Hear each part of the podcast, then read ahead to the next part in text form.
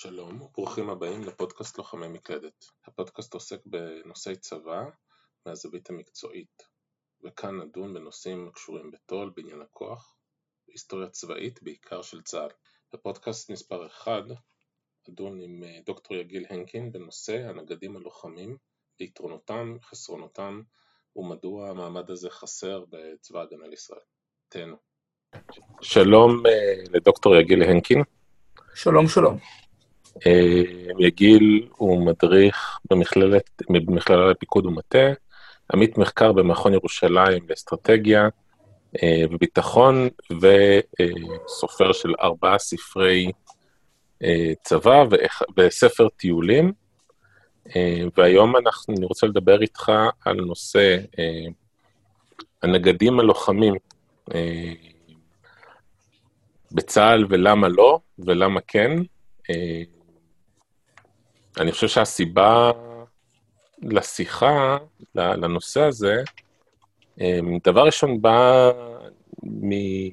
התחילה אמ, מתרבות פופולרית, שבו אנחנו, יצא לי לראות מספר סרטי צבא, כמו פלטון, כמו אה, אפוקליפסה עכשיו, ושם יש לך תמיד את הדמות של ה... הנגד הוותיק, המבוגר, בן 40, שראה מספר רב של מלחמות, אה, אה, שיודע יודע כל וחכם מכל, אה, וזה אולי נראה, בהתחלה זה תמיד נראה איזשהו תיאור שהוא קריקטורי או, או מוקצן, ואז יצא לי לקרוא וקצת דוחות על, על הלחימה של הצבא האמריקאי באפגניסטן, ואתה באמת רואה שזה, שיש דמות כזאת, זאת אומרת, יש אה, מג"ד שנוחת באפגניסטן עם כוח תגובה מהירה על התקפת מוצב, והבן אדם השני שיוצא מהמסוק אחרי המג"ד זה הרב, אה, הרס"ר הגדודי שלו, שהוא נכון. לוחם לכל דבר.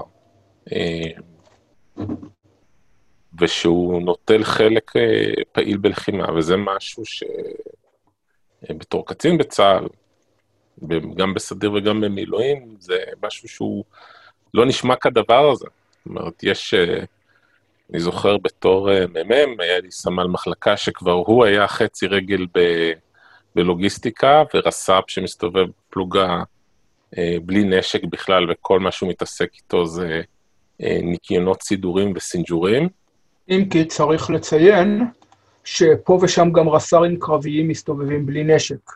בדוגמה מהוללת אחת, אה, הרס"ר של אה, אה, המפקד שבקרב באיה, באיה דראנג, האלמור, אז הוא תמיד הסתובב בלי נשק בכלל, והוא אמר שאם יגיע השלב שהוא יצטרך לקחת נשק, אז סימן שיהיו מפוזרים המון M16 מסביב. שהוא יוכל לקחת אחד מהם.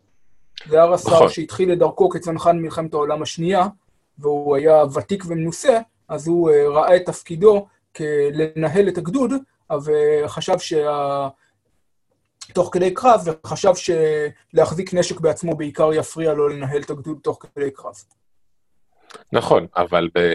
זה, זה נכון מאוד, אבל הרס"ר, הרס"ר אה, של האלמור היה בקרב, בוודאי. בארץ, אני לא, אני לא זוכר דיווחים או אירועים שבו אה, הרס"ר הגדוד עומד לימינו של מג"ד ב, באמצע שדה הקרב, אלא לרוב אנחנו פוגשים אותם בדרגים, בפינוי פצועים, במלא מחדש, אנחנו פוגשים אותם אה, באזור המינהלתי יותר.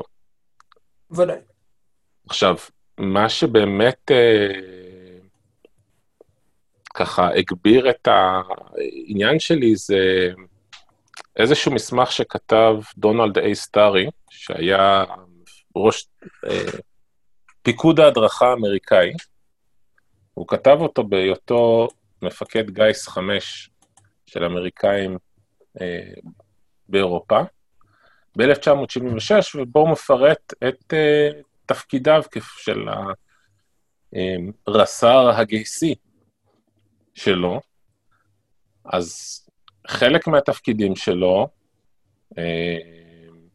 הם כמובן מאוד סטריאוטיפיים, כמו שאנחנו מכירים בארץ. אם אנחנו מדברים על משמעת, ואם אנחנו מדברים על סדר, ואם אנחנו מדברים על תנאי שירות של החיילים, מצד אחד. מצד שני, הוא גם אומר שתפקידו הוא לוודא ששדרת הנגדים בכל הרמות אה, עושה את תפקידה.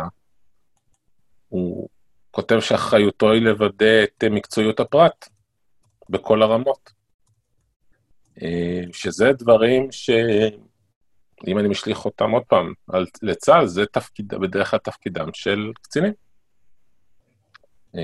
יותר מזה, אפילו נציין שלמרינס, למשל, יש להם uh, uh, תואר שנקרא Sergeant Major of the Marine Corps, שהוא בעצם הרס"ר הבכיר של כל הנחתים, שהתפקיד שלו זה בעצם לבנות את כל שדרת הרס"רים וכל הנגדים מתחתיו, ויותר מזה, ה... לא רק שמי שמכריז רשמית על התפקיד הזה, הוא uh, מפקד הנחתים, זאת אומרת, זה לא מישהו מתחתיו, אלא שבאירועים גם כן ובדברים מסוימים, רואים לא פעם ולא פעמיים את מפקד הנחתים ואת הרס"ר הולכים ביחד. זאת אומרת, הם נתפסים לא, לא כשווים, כי ברור העניין הוא שונה, יש את, ה, אה, יש, אה, יש את המפקד, אבל הם נתפסים כהסמכות בתחום שלהם, ואנש... וכרמי דרג במיוחד. זאת אומרת, כל מרינס ממוצע יודע לומר שהרס"ר הבכיר זה אחד מהבכירים ביותר במרינס. במקומות אחרים יש גם כן, אה, אה, התואר שלהם אה, אומר גם כן אה, על, על התפקיד. למשל, אה, ל... לצבא האמריקאי, סליחה, לכל זרועות הצבא האמריקאי, הנגד הבכיר ביותר בהם נקרא Senior Enlisted Advisor to the Chairman of the Joint Chief of Staff. היועץ המגויס, כלומר הלא קצין הבכיר, ליושב ראש המטות המשולבים. השם הזה הוא לא מקרי, כי זה באמת אומר שיש לו תפקיד של אה, מחשבה, ותפקיד של אה, אה, פיקוח, ותפקיד של דיווח חזרה למפקד, והוא באמת, בהרבה מאוד מקרים, הסמכויות שלו משתנות בהתאם למפקד הבכיר שמעליו, אבל המון פעמים המפקד פשוט שולח אותו להיות יד ימינו. אוקיי, עכשיו תסתובב ותדווח לי איך האימונים, מה דעתך עליהם, מה קורה. אני, בתור גנרל ארבעה כוכבים, רוצה מישהו שיהיה על הקרקע ויסביר לי מה קורה. וזה באמת תפקיד שהוא תפקיד של רס"ר בכיר. זאת אומרת, אין לי באמת מישהו שיכול...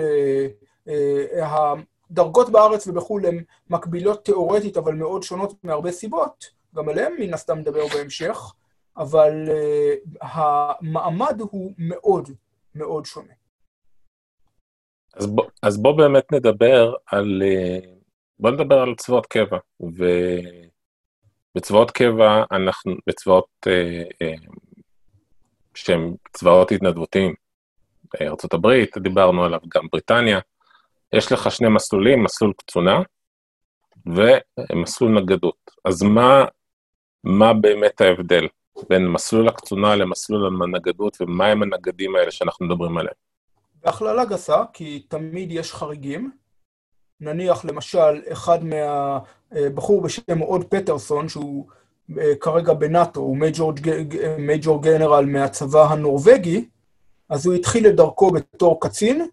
סליחה, בתור נגד, שירת שש שנים בתור נגד, מדריך נשק, כל מיני דברים, וב-84 אה, התקבל לבית ספר לקצינים והתחיל אה, את מסלול הקצינה. זאת אומרת, לפעמים יש מעברים, אבל באופן עקרוני, הרעיון הבסיסי הוא שבהכללה שה... מאוד גסה, המפקד הוא מי שהתפקיד שלו קבלת ההחלטות, והנגד הוא מי שהתפקיד שלו זה להיות איש המקצוע, מי שמיישם אותם. הוא המומחה לתחום שלו, או לתחום המסוים uh, הזה. אז uh, למשל, אם ניקח בגדוד, אז uh, במבנה הזה, המפקד יהיה מי שהתפקיד שלו לומר לגדוד מה לעשות, והרס"ר הגדודי יהיה מי שהתפקיד שלו לדאוג שהגדוד יהיה במצב שמאפשר לו לעשות את מה שהמג"ד רוצה, ולטפל בכל מיני דברים שצריכים כדי שהגדוד יעשה את זה. מעבר כמובן לתפקידים החופפים של מפקדי מחלקות ופלוגות, צריך לומר שפה ושם בצבא האמריקאי, לפחות בעבר, היו לא כמה וכמה מקרים של נגדים שגם שימשו בתור מפקדים זוטרים, נניח מפקד מחלקה. אז החלוקה, לכן אמרתי שזו הכללה גסה, כי תמיד יש חריגים לפה ולשם. אבל באופן עקרוני אפשר לומר שההכללה הגסה היא שתפקידו של המפקד זה לקבל את ההחלטות, ותפקידו של הנגד שעוזר על ידו זה לדאוג שהיחידה שצריכה לבצע אותם תוכל לעשות את זה, ולפעמים גם בשטח, לפעמים גם בזמן קרב, לדאוג שמה שהמפקד רוצה גם יבוצע.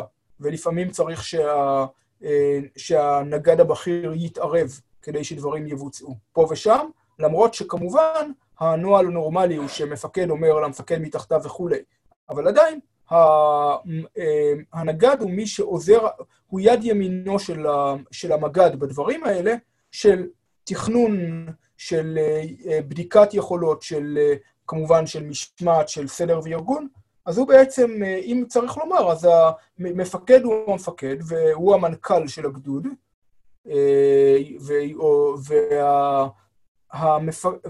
ואילו הנגד הוא בעצם הבן אדם שאחראי על הצד הטכני של כל הסיפור הזה. אוקיי, okay, אז, אז למי שלא מכיר כל כך איך, איך המבנה הזה עובד בארצות הברית, בואו נשאל שאלה כזאת, מה קורה אם אנחנו לוקחים את הגדוד האמריקאי, את המג"ד, את המ"פ, את המ"מ, והופכים אותו לישראלי, זאת אומרת, לוקחים לו את כל שדרת הנגדים, הלוחמים הבכירים שלו. אז הדבר הראשון שקורה למג"ד, קודם כל הכניסה שלו לתפקיד הרבה יותר מחוספסת. בגלל שבדרך כלל הנגד הבכיר שלו הוא מי שיסביר למג"ד על הגדוד, ייתן לו את ההיכרות עם הגדוד, יעשה לו את, לא חפיפה עם פיקודית, אבל רגליים על הקרקע, מה יש, מה עובד, מה לא עובד בצורה הפשוטה ביותר, עם הניסיון שלו. הוא גם כן, אם מדובר במג"ד צעיר במיוחד, אז הניסיון של אה, מש"ק יכול להיות לעזר אה, ממש, אה, לעזר גדול מאוד למפקד. כי אמנם, אמנם בכל, בכל רגע הסמכות היא של המפקד, ונניח סגן משנה ייתן פקודה עם ניסיון של כלום, ייתן פקודה לסרג', לסרג'נט שלו, שיש לו ניסיון של 15-20 שנה, נניח, זה קיצוני, אבל העניין פה הוא לא העניין של הפקודות, העניין הוא שה, אה, שהנגד, הוא יודע להתעסק עם כל הדברים הקטנים. המפקד עסוק בפיקוד, הנגד עסוק בהכשרה, המפקד עסוק בניהול של כל הגדוד, הנגד יהיה עסוק בפרטים, באיך לקחת את כל הניהול וליישם את הפרטים הקטנים בשטח. אה, בצורה הזאת, אה, אם אין לו את הנגד, הוא, יהיה, הוא קודם כל מכיר פחות, אבל הדבר הנוסף שהוא צריך הרבה הרבה יותר להתעסק בדברים נוספים. הוא צריך עכשיו לאמן את uh, הגדוד ולקחת את כל האחריות והפרטים עליו. אין לו גורם עם הרבה ניסיון, שכל מה שהוא עושה זה להיות באותו תפקיד כמה שנים, כדי uh, לייעץ לו בדברים מסוימים. וכמובן, מג"ד יכול שלא להקשיב לסרג'נט מייג'ור ותיק, אבל בדרך כלל אם מדובר בסרג'נט מייג'ור נורמלי ובמג"ד עם שכל, אז הוא יקשיב לו היטב היטב כשהמג"ד, כשהסרג'נט מייג'ור נושם את הגדוד יותר ממנו, ויכול לומר לו מה קורה למטה, איך דברים מתקבלים, מה רעיון טוב ומה לא רעיון טוב עם דברים שהוא מציע. אה, ואז יש, אז, מצ... אז הנגדים תמיד כפופים למפקדים, אבל באופן מובהק לחלוטין, הנגדים הם גם כנכס עצום שיש למפקד, ואם אין לו את זה, אז יש לו הרבה יותר אה, עבודה, הרבה יותר כאב ראש, והרבה פחות יכולת לפקח על מה שהוא עושה בפועל. וזה המודל שאנחנו רואים גם בצבאות אה, התנדבותיים אחרים, אם אנחנו מדברים על צבא בריטניה או קנדה. כן, אבל אני לא, לא חושב שזה קשור דווקא לצבאות התנדבותיים. אה, כי גם, אה, סליחה, כי גם, גם בתקופה שהיו, שיש גיוס חובה, אנחנו רואים שצבאות שומרים מערבים בדרך כלל שמרו על המבנה של הסארג'נט. כי היתרון גם מהסארג'נט, שהוא מאפשר להפוך את הצבא שלך מהתנדבותי לגיוס חובה בשעת מלחמה. כי כשהמפקדים עסוקים בללמוד איך לפקד על המסגרות, יש לך אנשי מקצוע שהם יודעים איך לאמן חיילים ולעשות את זה מהר. קח אותם החוצה, אתה מאבד את היכולת להגדיל את הצבא במהירות. אז המבנה הזה של הסארג'נטים קיים תמיד, הוא במיוחד קיים בצבאות התנדבותיים, אבל כיוון שצבאות התנדבותיים בסופו של דבר קדמו לצבאות קבע ברוב המערב, לפחות ב, בתקופה המודרנית, אז, אה, אנחנו, אז, אז אני חושב שלא מדויק לייחס את זה לעניין של צבאות התנדבותיים. Okay, אה, אוקיי, עכשיו, זו הנקודה שבה שכחתי את החצי השני, אחרי ההסתייגות. מה הייתה השאלה? אז אני, אני שואל, אם, אם זה, אם, אם אנחנו מדברים על זה המצב הרגיל, מה קורה בצבאות שהם צבאות חובה, אחרי כן. מערבים, לדוגמה, גרמניה, צבא גרמניה לפני, עד, עד לפני שהם ביטלו את החובה, אה, שוויצריה, פינלנד, נורבגיה, יש הרבה מאוד צבאות אירופאים. באופן. כללי אותו דבר. ההבדל הוא לא בין צבאות חובה, אבל באופן לא בעצם אירוני, אם אתה משווה צבאות מהצד הלא נכון של מסך הברזל, אצלם כמעט באופן כללי לא, הייתה שרש... לא היה את מעמד הקצונה, אה, סליחה, מעמד הנגדים בצורה שיש בצבאות מערביים. הסיבה העיקרית הייתה מאותה סיבה שהמערכת פיקוד שם הייתה מאוד קשיחה. אתה לא יכלת לסמוך על יותר מדי אנשים. אז לתת לחייל פשוט לגדול כשהוא לא עובר את כל ההסמכות שצריך, לא מקובל. ככה שלמשל, כשאיחדו את הצבאות של גרמניה, אחד הבעיות, ש... היו להם כמה בעיות. אחת הבעיות שהם מצאו זה שקצינים רגילים שהכל זה חד צדדי. זאת אומרת, מפקד לא מדבר עם החיילים שלו, רק מנחית עליהם פקודות, ובטח מפקד לא מערער על המפקדים שלו. אבל הדבר הנוסף שהם מצאו, זה שבצבא ה... אה, בצבא של אה, גרמניה המזרחית, אז כמעט לא היו נגדים, והיו הרבה יותר קצינים. היה קצין אחד על כל שמונה חיילים, כשבאותו זמן בצבא המערב-גרמני היה קצין אחד על כל 40 חיילים. והסיבה לזה הייתה שהצבא אה, המערב-גרמני לא היה לו שום בעיה, הבונדסוור, לא היה לו שום בעיה לגדל נגדים עם סמכות ועצמאות שיש להם תפקידים ויכולים לעשות הרבה. בצבא המזרח-גרמני, מסיבות פוליטיות, הם לא חשבו על העניין הזה בכלל. אני מזכיר את זה בגלל ש... מה הקשר בינינו לצבא, לצבא המזרח גרמניה? אז התשובה היא שאחת הסיבות שבגללם התפתחנו כפי שהתפתחנו, קשורה גם לחבר'ה האלה. לא רק, אבל גם. אוקיי. אז בואו, זו באמת הייתה השאלה הבאה שרציתי לשאול. אה, מצד אחד, יש לנו צבא שלא מפחד לתת ל... לחיילים עצמאות. וסמכות, ומצד שני, אנחנו בסוף, למרות שהמקורות של הצבא הישראלי אה, נראים יותר קרובים לצבא הבריטי, אה, בסופו של דבר התפתחנו כמו צבא מזרחי, מבחינת הסדרת הפיקוד. אה,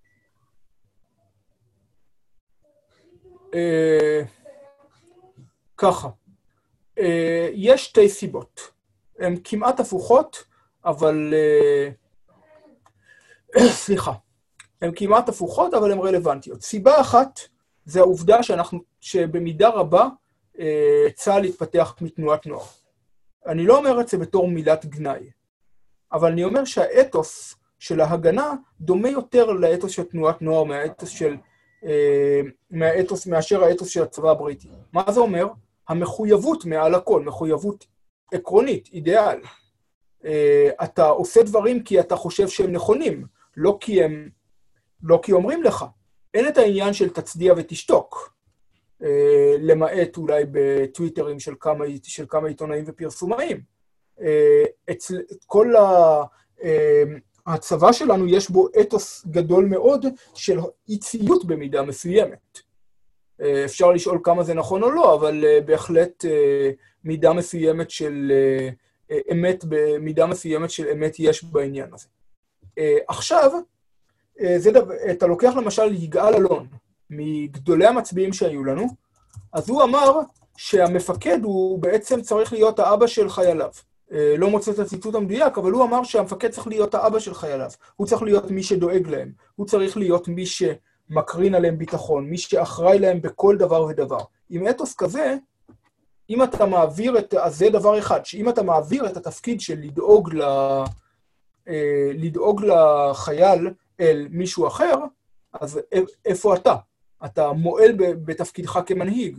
כי התפקיד שלך כמנהיג נתפס כמי שהתפקיד שלך, שאתה חייב שיהיה, שאתה חייב להיות מי שאחראי בכל מובן שהוא על החיילים שלך. אז זה דבר אחד כבר שאתה לא רוצה, אתה לא רוצה אה, בתור מפקד להעביר סמכויות לאחרים, כי אז אתה לא האבא, אתה לא מי שאחראי להם, אתה בעצם רק בא ועושה מה שבניגוד בניגוד למה ש... לתפיסה, במקום להיות המנהיג שלהם בכוח הדוגמה האישית, אתה מנהיג אותם בכוח הפקודה. אז לכן, האידיאל שנוצר בפלמ"ח ואצל יגאל אלון זה המפקד שהוא אחראי על הכל. אה, כמובן, היו פערים, צריך להזכיר שהנורמה בעצם בצה"ל עד אחרי מלחמת העצמאות הייתה במקרים רבים שהמג"דים נשארים מאחורה לא כי הם היו פחדנים, זה בגלל שלקחנו מנהגים שנשארו מהמחתרת, או ולפעמים גם מהצבא הבריטי הקולוניאלי, של מפקד כמנהל את כל ההצגה, ולא כמי שמוביל את החיילים שלו. לקח לנו כמה שנים וכמה כישלונות לשנות את זה. אבל האתוס הבסיסי, שאומר שמפקד הוא המנהיג, הוא האחראי והוא המוביל בכוח הדוגמה האישית, הוא uh, אומר בעצם גם כן שאין לך נגד שעושה את הדברים האלה.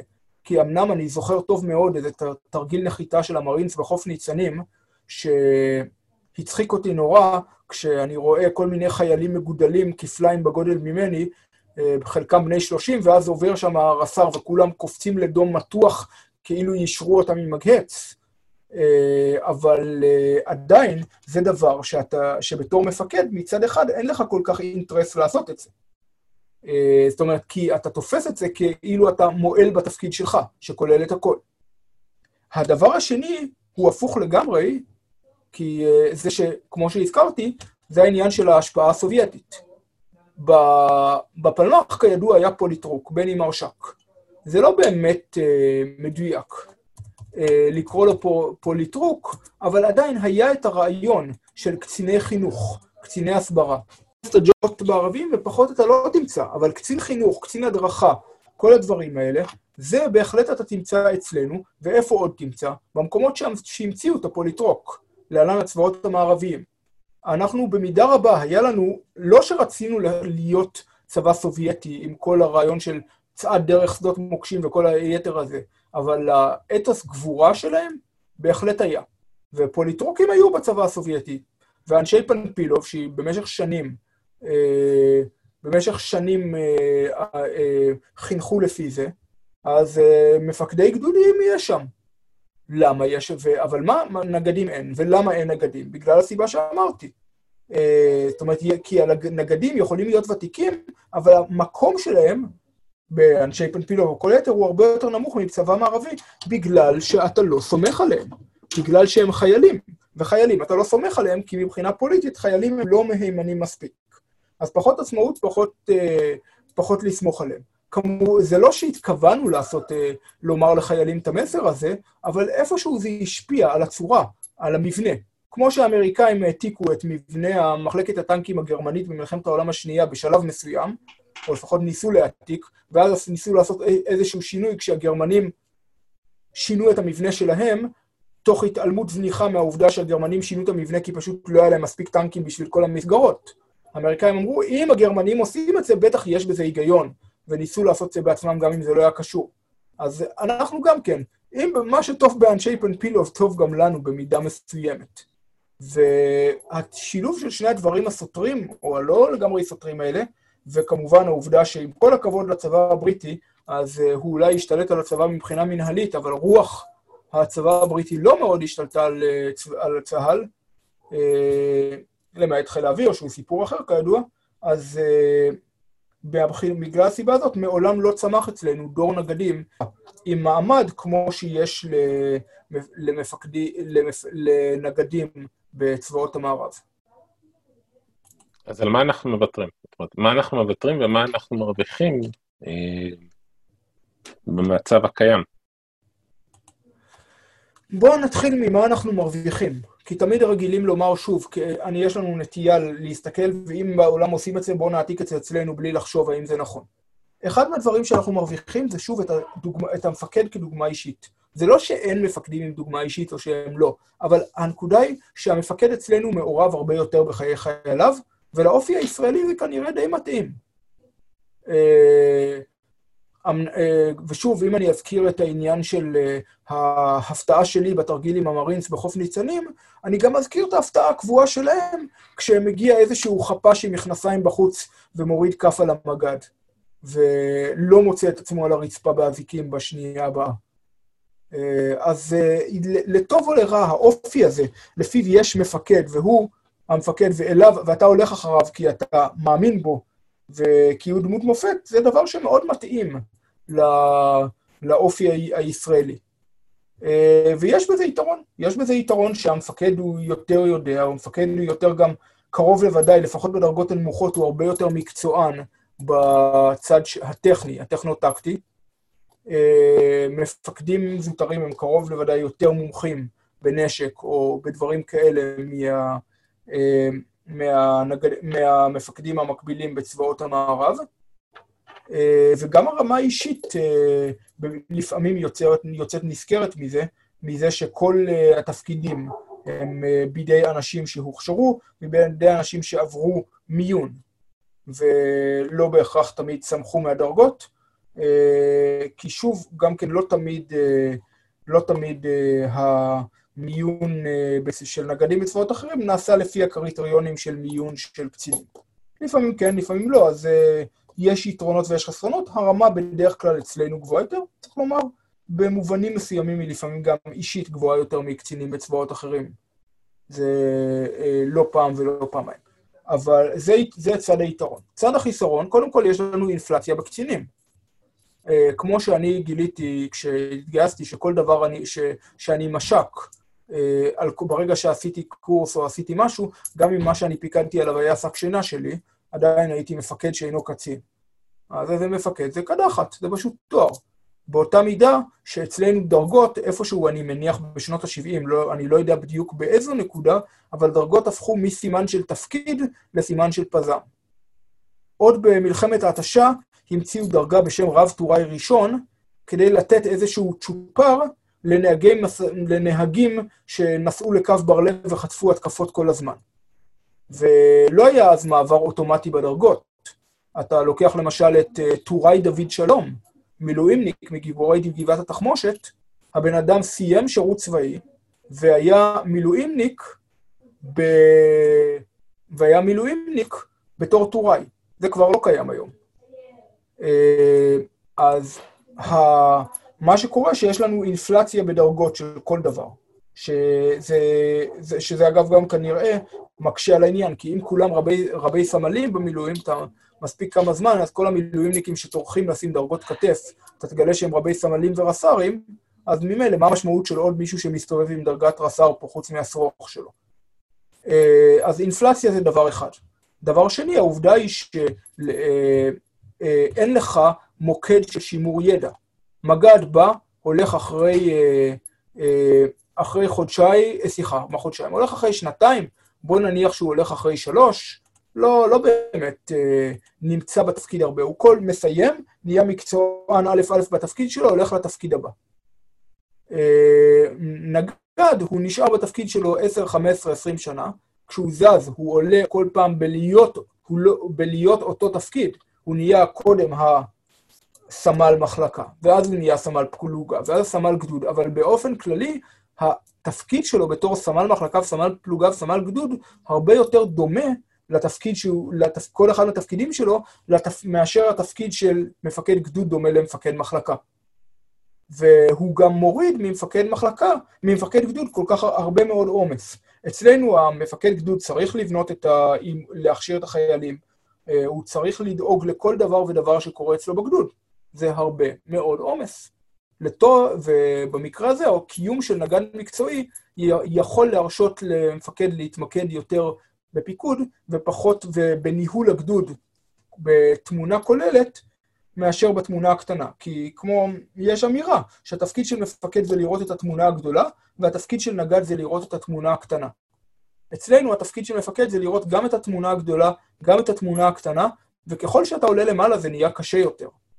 בתור מפקד אה, מחלקה זה קל, מפקד פלוגה זה עדיין קל מידה מסוימת, מפקד גדוד כבר יותר קשה, מפקד חטיבה כבר לא רלוונטי. מונטגומרי אמר שלשני דברים אה, הוא לא נכנס, אה, לפרטים וללחץ. הוא אומר, בשביל זה יש לי מטה. הוא דיבר על מטה של קצינים, אבל הדימוי שלו נכון מאוד גם לנגדים מקצועיים. שהתפקיד של הנגד זה להיכנס לך לפרטים הקטנים, כדי שהמפקד בעצמו לא יצטרך לעשות את זה, וגם כן הוא מוריד לא מעט לחץ מהמפקד בעצמו. הייתה טענה שאני שמעתי אה, בנושא הזה, שלמעשה אובדן הידע הגדול שקרה באינתיפאדה השנייה בין 2001 ל-2006, אה, היה חלק מזה התוצר של העובדה שקצינים הפסיקו להתאמן ועסקו במיידי, ולא היה שום גורם ששמר מידע. האם אפשר היה אולי לא, לא למנוע, אבל להקטין את, ה, את הנזק לידע וליכולות, אם הייתה שכבה של באמת אנשי, אנשי מקצוע בתחום? אה, אני חושב שכן. כמובן, זה ספקולציה של מה היה אם, אבל צריך לומר דבר אחד, האשמות על תסמונת הבט"ש מלוות את צה"ל לא מאז ה-2006, אלא מאז 1973 בערך. כבר בכמה תחקירים אחרי המלחמה, האשימו את זה שאנחנו התרגלנו לבט"ש.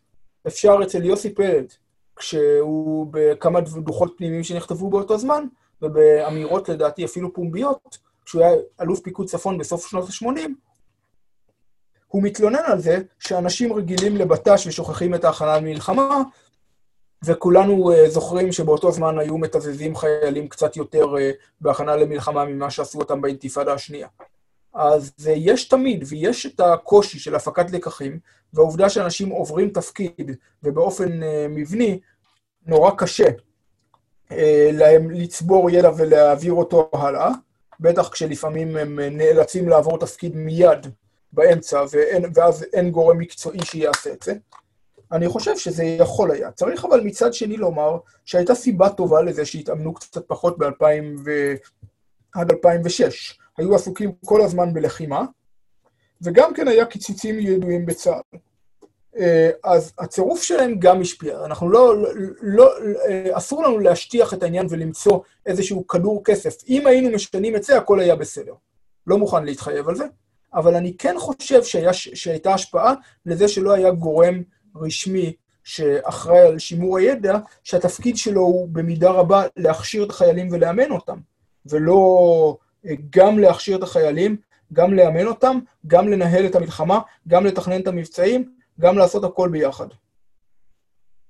טוב, אז בואו נשאל את השאלה, האם לצה"ל כדאי להשקיע בהקמה, שלמעשה זה מה שצריך לעשות, אה, הקמה של מערך אה, נגדים לוחמים, או שהשיטה הנוכחית מתאימה יותר אה, לצה"ל, וצריך אה, לפצות על החסרונות שלו. השאלה, השאלה הגדולה זה מה אתה תצטרך לעשות כדי לשנות. יש לנו, לפני בערך 20 שנה, כשאני שירתתי בתחצן תחת תת-אלוף ישראל זיו, הוא היה קצין חיל רגלים וצנחני ראשי, אז הוא יזם, חושב, אם הזיכרון שלי לא מטעה אותי, אז הוא יזם את הרעיון של קורס סמלים בכירים, שנועד בעצם ליצור אצלנו סרג'נטים, כן? זה לא בדיוק קרה. עד היום יש קורס סמלים בכירים. הוא מקנה מעמד מסוים, הוא מקנה, נותן לאנשים אה, יכולת שלא הייתה קודם. יכול להיות שאנחנו בדרך לשם, אני לא, לא יכול לומר בוודאות אה, מה קורה, אבל, אבל הנקודה שכדי שיהיה לנו סרג'נטים, אתה צריך שינוי לא רק שינוי של קורסים או מקצועות, אתה צריך, אה, אה, אתה צריך שיהיה לך שינוי תרבותי שהוא דרסטי לחלוטין, כולל נכונות של המפקדים אה, לוותר על הרבה מאוד מהדברים שהם עושים, כולל התפיסה של החיה, של סמל בכיר כמישהו שיש לו תפקיד לאורך שנים. יש פה ושם כאלה, יש לוחם הימ"מ שנהרג בפסקל אברהמי, נהרג ב-2012, אז הוא היה בסוף בן 49, כן? והוא היה לוחם, צלף ותיק, אה, מאוד מקצועי, מאוד, אה, אה, מאוד פשוט. זאת אומרת, הוא לא... הוא שמר, שמר את התפקיד שלו בתפקיד... במשך שנים הוא נשאר לוחם, פשוט כביכול, אבל מקצוע, מקצוען שנשאר באותו מקום שהוא היה. זה דבר שקרה בימ"מ. כיוון שהיא יחידה מיוחדת, אז היא במידה מסוימת עם תרבות אחרת ממה שאתה יכול בצבעים, בגדודים רגילים. כיום זה לא רק, אם אתה תרצה לעשות את זה, אתה תצטרך שינוי רציני, כולל שינוי המבנה, כולל שינוי השאלה של, של מה, אומרים, מה אומרות הדרגות, דבר חיצוני. האם באמת אתה רוצה שתמיד דרגות יהיה עניין של פזם? אה, אם לא, תתכונן לשמחה וצהלה, כי אתה משנה פה משהו שהוא בין 40 שנה. 50 אה, שנה כבר כמעט. אה, אם אתה רוצה ליצור את המבנה הזה, זה לא דבר שיבוא בקלות. של רק לשים מישהו בתפקיד ולומר לו, עכשיו זה הזמן. זה עניין של הרבה זמן לימוד, זה עניין של להגדיל את הסמכויות של סמלים, זה עניין של לשנות את ההכשרה של קצינים, זה עניין של לומר לאנשים, מעכשיו אתם מתמקדים בדברים, בדברים מסוימים ולא בדברים אחרים, זה לגמרי לא פשוט. אז... האם זה אפשרי? כן, אבל זה ידרוש שינוי ארגוני מאוד גדול. השאלה אם, תראה, השאל, א', השאלה אם זה כדאי, כי בסוף אה, הסמל הבכיר אה, הוא פחות או יותר סוף, ה, סוף הקו מבחינת הנגד הלוחם אה, בצה"ל. הרמת נגד הבאה זה הרס"פ, שהוא כבר בפועל לא מחזיק נשק ולא משתתף בלחימה ולא עוסק בלחימה, אלא עוסק כמעט לחלוטין במנהלה, והלאה. התחושה שלי תמיד הייתה שאם חייל פשוט מסירות לא רוצה להיות קצין, זאת אומרת לא רוצה ללכת לכיוון הפיקוד, הדוגמה שיש לו זה של נגדים מנהלתיים ש, שלא משתתפים באופן פעיל במשימות הקרביות של הלחימה של, ה, של המסגרת.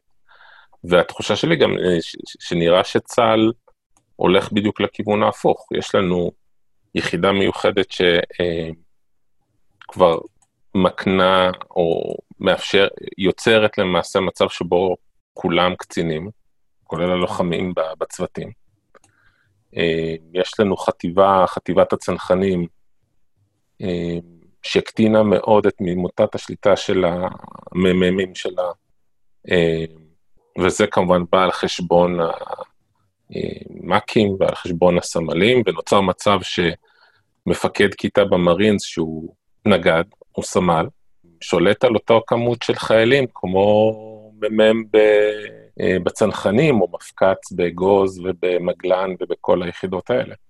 אז בעיניי, שוב, אה, זה לא ש... שמי שאחראי על זה הוא איש טיפש, וכל אחד ושיקוליו הוא, אבל אני בעדינות אחלוק על העניין הזה, כי אני חושב שהיינו מרוויחים אה, לא מהתהליך הקציניזציה של הצבא, אלא מתהליך הפוך, שבו אתה הולך להיות קצין אם העניין שלך זה לפקד, ואתה הולך להיות, אה, לא חייב להיות קצין אם העניין שלך הוא משהו אחר.